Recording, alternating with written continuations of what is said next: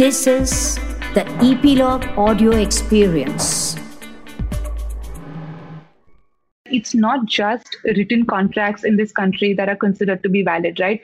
Even communication is a form of contract because it's a contract by conduct. It's a contract by, that is, in a sense, in writing, right? When you're exchanging communication with the other person.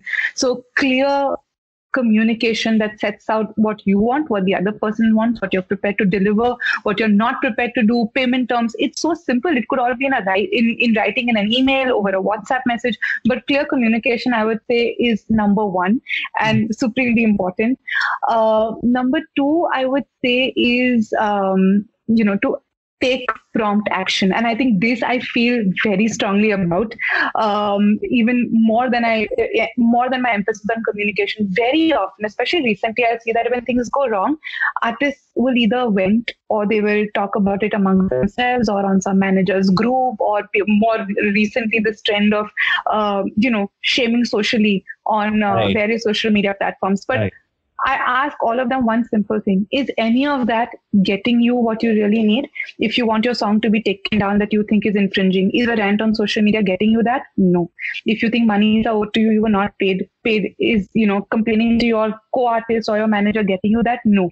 Why do we not take prompt action?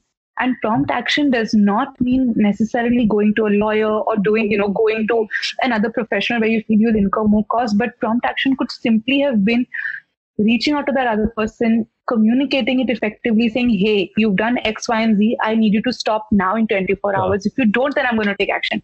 Right. Nine out of 10 times when I turn around and ask someone, Did you tell the other person? The answer is no. Mm. So I feel, and it's the golden principle, right, about uh, law that you know you can't sleep over your rights. So it's the same logic, yeah. You can't feel that something happened to you, feel victimized, but not want to do anything about it as far as the other person is concerned. True, true. Okay. So yeah, and then the last one is please get professional advice. Hey, hope you like this episode. And if you feel that you have become more insightful in the last few minutes and want to receive more episodes like this, make sure you subscribe to Insightful in 3 Minutes podcast on Epilogue Media website or wherever you get your podcast from. Remember, wisdom grows when you share. So be a good netizen and share this episode in your network. Also, this episode has been clipped from the larger episodes on Epilogue Network. You can catch the complete episode with the link in the description.